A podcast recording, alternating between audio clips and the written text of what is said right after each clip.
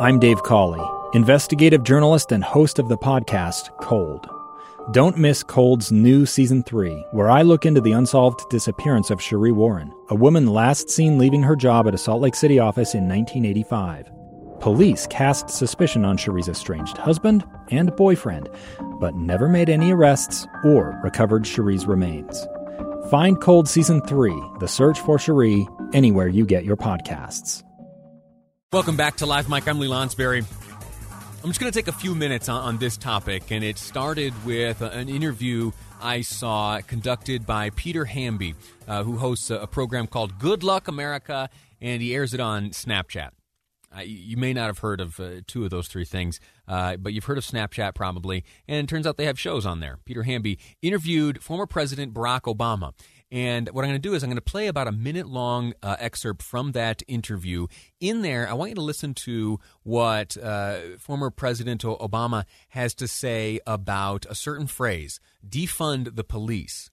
Defund the police. That was, uh, you know, something we saw written on uh, protesters' signs around the country through much of the summer. In fact, you can still hear it shouted as those uh, demonstrators still gather at various sites around the country today. Defund the police. Uh, it's an interesting interesting phrase, uh, one that uh, ultimately uh, I think ended up dividing uh, more than it did uniting anyone around a single cause because there were so many different factions within the Democratic Party who interpreted that phrase differently.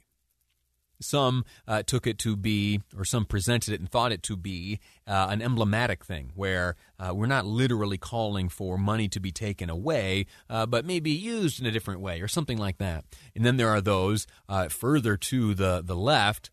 Uh, particularly embodied by the attitudes expressed by the squad, that says, no, no, no, no, we, we literally mean this.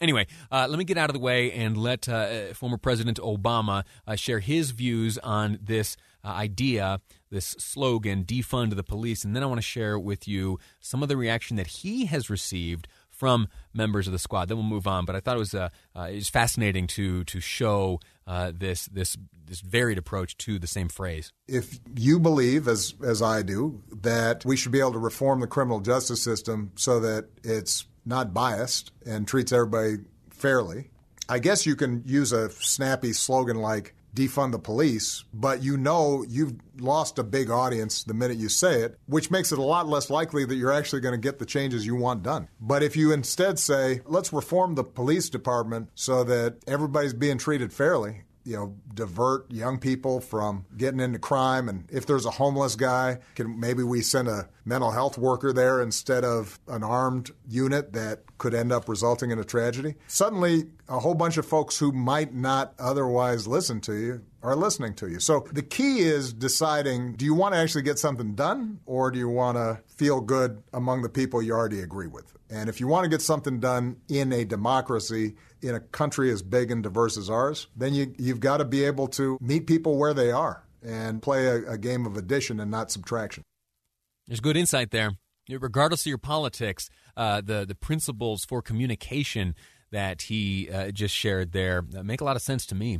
Now, how was that? Uh, how were those 60 seconds uh, responded to by by various members of Congress and others? Uh, Ilhan Omar she on Twitter wrote in response to former President Obama referring to defund the police as a snappy slogan. She says, "quote We lose people in the hands of police. It's not a slogan, but a policy demand." And centering the demand for equitable investments and budgets for communities across the country gets us uh, progress and safety.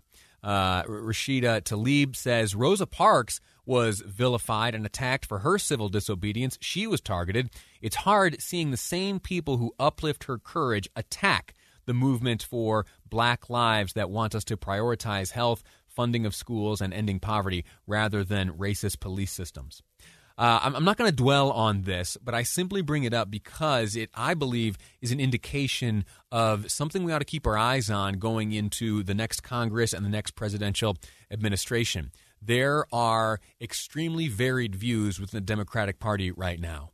And while it will be a Democrat who runs the White House. It will be Democrats who retain control of the House. It will be interesting to see how uh, they contribute to progress and the moving forward of good legislation if uh, there is uh, this type of uh, division in terms of at least this issue, and there are many others exemplified elsewhere. Anyway, I'm going to leave it at that. If you have any thoughts, on uh, the, the two real wings of the Democratic Party. Uh, 57500 is the Utah Community Credit Union text line. Love to hear from you. Uh, before we go to break, I want you to uh, hear a little bit of what Joe Biden had to say earlier today. That, that Joe Biden took to the stage in Delaware, right about the time we were speaking with uh, Derek Miller and Maxine Turner with Cuisine Unlimited, talking about uh, the the challenges facing Utah local businesses right now. And he was talking, uh, Joe Biden, about uh, a piece of legislation proposed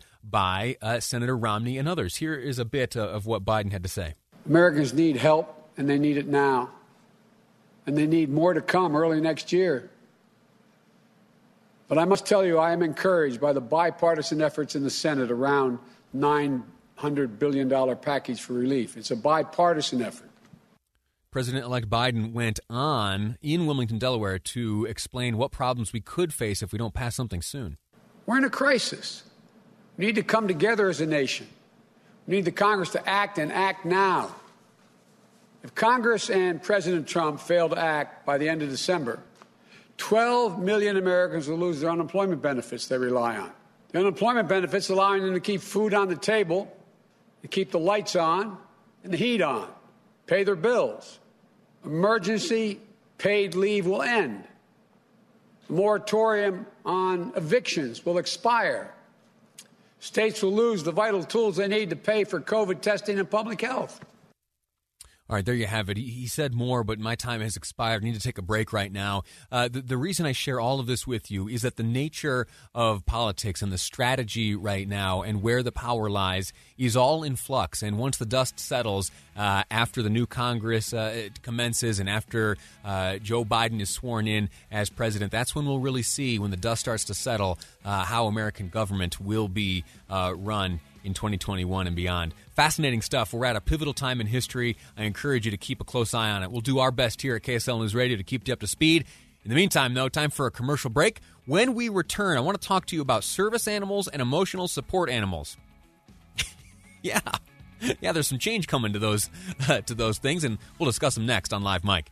I'm Lee Lonsberry, and this is KSL News Radio. Two years ago, Americans watched in horror as a crisis unfolded at the Kabul airport. She was tear gassed and beaten. Images of thousands desperate to escape Taliban oppression filled our news feeds. More than 80,000 Afghans made it to America. But the story didn't end there. It was very cold. There was no power, no heat. Who would help our newest neighbors? I'm Andrea Smardon. In Stranger Becomes Neighbor, you'll hear the stories of some remarkable refugees who left their homes and their dreams behind only to start over from zero. Their only possession was three blankets. And you'll meet Americans who stepped up to help them. You want me to come when you deliver your baby. What can one person do in the face of an international disaster decades in the making? That's Stranger Becomes Neighbor. Find us at kslpodcast.com. Follow us on Apple Podcasts or anywhere else you listen.